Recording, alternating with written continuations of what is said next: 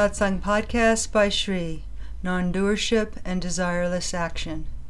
Greetings from this glorious day in the Himalayas. We're having an early spring this year, so the flowers are beginning to blossom, and all of the fruit trees are also blossoming, and the mountains are turning beautiful shades of green.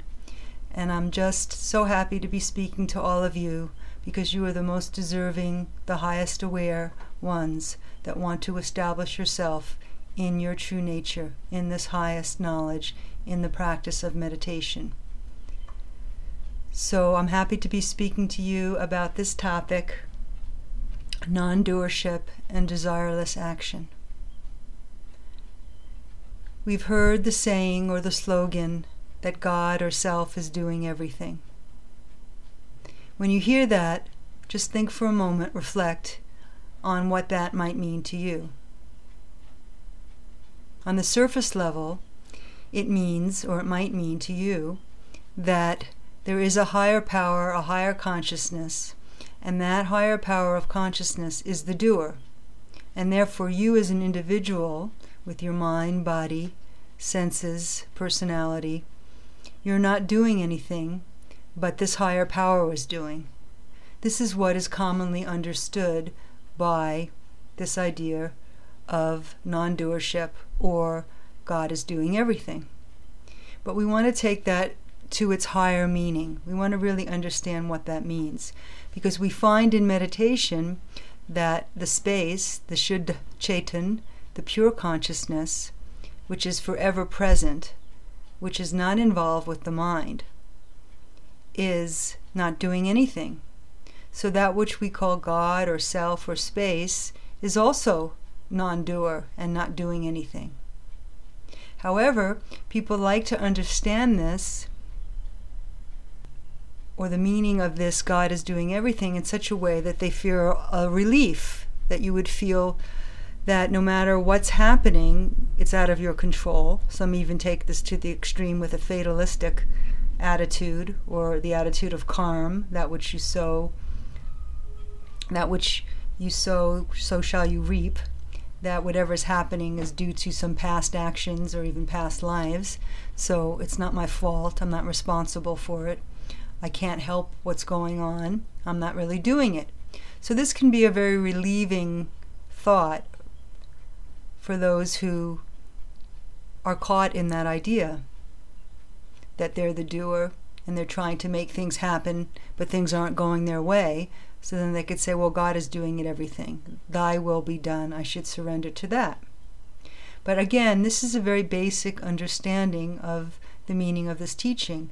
And as meditators, as those inquiring into the higher consciousness, the higher self, we want to really analyze and understand what this really means. So if we take the example of the sun, the sun is shining, and then all the rays of the sun are seen by the eyes as they reflect on the various different objects. So, right now, I'm looking out my window and I'm seeing these beautiful yellow flowers that are blooming on my patio, and they appear to be lit. But we know that it's the sun's rays that are falling on the flower that makes it seem like it's self luminous, but it's really not. It's only lit by the sun. And we can see that at night, when the sun is covered, where the sun is not shining in this particular region, then the flowers will look dark. I won't even be able to see them out my window. So, if we take this analogy and then we bring it to the knowledge of your own self, the very self, the knower, the pure being, the pure consciousness, is forever shining. It's not doing anything, just like the sun isn't doing anything. So then this is a misconception to say that self is doing it or God is doing it because self or God is not really doing anything, just like the sun isn't doing anything. It's just there and its light reflects onto the flowers and then I say, say that I see a beautiful flower. So in the same way, the light of the self, the light of the consciousness, is shining onto this tool or vehicle that we call the human body, the human mind, the human intellect, the human ego. So it's only because of that light, only because of that consciousness, that the human being can function. As we've seen, when the physical form is no longer, or we call it dead, then that consciousness is not shining through the physical form or the physical body. So without the consciousness shining in the body, then it will be said to be dead. However, we can see from this that the actual physical substance is not the very life, because it takes the life to be shining into the body for it to move, for, inter- inter- for you to interact, for you to think, for you to feel anything. So then we can say from that that that's why it is said that the self or God or consciousness is doing everything, because it's that light that has to shine on the tool to make it move. It's the potter that has to move the wheel and the hands onto the clay to shape it.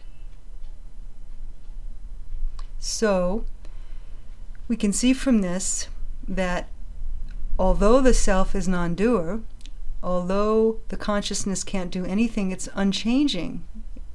That unchanging consciousness, not doing anything, now just shines its light as it naturally does, and then it animates the insentient forms. And then through the process of identification, if you say now that I am this physical form, rather I rather than I am the light or consciousness that's shining on this physical tool, if you identify that light and become mixed with the body, mind, and senses, then you'll say, I am this limited person, I am the doer. So, to get freed from the doership of this human existence that's created through the mixture, through your pure being now becoming mixed with your physical being and saying that I'm the powerful one, my mind is the right one, my feelings are true. To get free from that, you might say, I'm the, not the doer. It's the light of consciousness that's doing. So we can see from this that it's the light of consciousness which is shining, but only the physical body can actually do. So non doership doesn't mean that you don't do anything, because the physical body is meant for movement, it's meant for activity. And to sustain this tool, just like you would take care of your car, you want to have the best vehicle possible. So you want to put in, like you do to your car, the best fuel, keep the rust out of it. In the same way, you want to put in the best food. You want to keep yourself clean, keep yourself trim, and healthy as best you can. So that requires doership. So that's where we come back to the first pre- premise that whether you're doing or not doing, we could say in meditation you're not doing. However, if even if you're sitting there and watching the space, there's still a sense that something's being done. So whether you're doing or not doing, whether you decide to take action or you don't take action, non doership is happening because you're knowing, this is the key point here, you're knowing who you are. You're knowing that you are that sun. You are that light of consciousness. That doesn't do anything, that doesn't change. However, when that light shines on the physical body, like when the sun shines on the seed that's planted in the ground and it's watered, it begins to sprout. And then However, although it's the essence of the seed is what it actually is, we say that the sprout, the plant, is what we now see. In the same way, we say the human being is what we now see. So, the purpose of reflecting on what it is to be non doer is to know that you are that self. Another analogy or example is given it's as if the human being is like a puppet, and the puppet is on the strings, and the puppeteer is moving the puppet.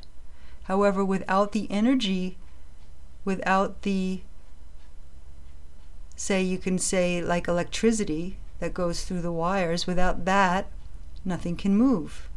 So it's that very light, it's that very power of the self that moves through the strings, that moves the puppet, that moves the human being. But the purpose of this is not just to say now that you have no responsibility or that you're not doer or that it's all happening from beyond. The purpose of understanding this, although you can use those terms because they're more freeing than saying you are the doer and everything is a matter of what how good you can do something or how much you can get your desires fulfilled. Better than saying that is saying thy will be done. But what does that really mean, thy will be done? That means that it's all the will of God. It's all the consciousness pure. It's all the pure being that you are. So now the identity has to move from that mixture of that pure self that you are, that I am, that all this is. It has to change. You have to undo that mixture, sift out who you really are as the knower, which we do every time we sit in meditation. So we can see that this is the power of the meditation because we're constantly now reminding the mind. And this is a mountainous work. It's like a little mouse if it were to go and try to eat a whole mountain. It's a big work to keep the attention moving. And that's why you should really commend yourself and appreciate yourself because you are the ones that are doing this highest work of knowing that knower, of knowing that pure being that you are. And that is non doership. Whether the body is moving, whether the body's not moving, whether you're creating something artistically or with your thought or fulfilling your desire, you still remain non doer as that self. That is desireless action. Because how can an action be desireless unless you're knowing yourself? That self effulgent sun that you are. Because as soon as the mixture happens, as soon as you begin to identify, there's a knower, there's a process of knowing, and there's a known. So now there's a trio, there's a mixture. As soon as that happens, then as a human being, you will have desires. And when the desires are fulfilled, you will feel good. And when the desires are not fulfilled, you will not feel so good. So this keeps going on. You're making a nice dinner, and your desire is that everything should come out purpose, perfectly and everyone should enjoy. So you are attached to the result of your action as a human being that everything should come out perfectly and everyone should enjoy. Nothing wrong with that. So, as a human being, you are attached to the result of your action. However, we've seen that through keeping on desiring and being attached to the result, then you miss out on the present. Because in the present, the direct experience of that self, of that self effulgent self, is everything is fine as it is. Nothing is needed. You are pure, free, and forever. So, therefore, that when you get caught in the result of your action, in the Gita they call this Nishkam Karm Yog, acting without re- attention on the result of your action. Because when your attention's on the result of your action, then you're missing out on the present. Then you're going to be disappointed if it doesn't happen the way you want it to, if the result is not what you had anticipated and you're going to be elated if you get what you want. But again, this is on the field of change, gain and loss. And what we're doing in meditation is we're getting freed from this human experience of gain and loss. We're getting freed from being attached to the result of the action, but not because I'm just saying I'm acting without being attached to the result of my action or bringing my attention to what I'm doing now and saying the means is as good as the end. That those are all selfish, those are all mental level um, experiences when you're just using the mind to think a little bit better, but they're not the total freedom of the self. So, what we want is the total freedom of the self. And that's why we have to experience that self effulgence, that self that's totally pure, free, and forever, just as it is, without getting any desire fulfilled. When you know that self, then and only then are you really free from the result of your action. Only then can you really be free from your desires.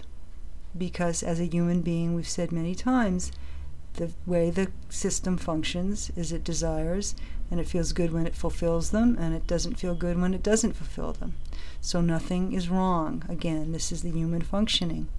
But for the one that knows the self effulgent self, for the one that knows that pure being, which is non doer, which is pure consciousness, then that one, established in that very knower that you are, then everything is functioning, everything is doing. Desires are getting fulfilled or not getting fulfilled, but you remain in that desireless state. You remain in that non doership state. It's the actual state of who you are. It's only the mind, when it comes in, when it creeps in, that tells you otherwise. And from that, then everything is unfolding because that very power of the self, when you tune into it directly and know yourself as that, you become very powerful. When that same power reflects on the mind and the emotions and you become mixed with that, your power is now minimized, your power is diluted. It's not full power anymore. So, through this practice, we become more powerful because you're knowing yourself as the very source of all power, the source of all action, the source of all desire, the source of all doership, the source that is you.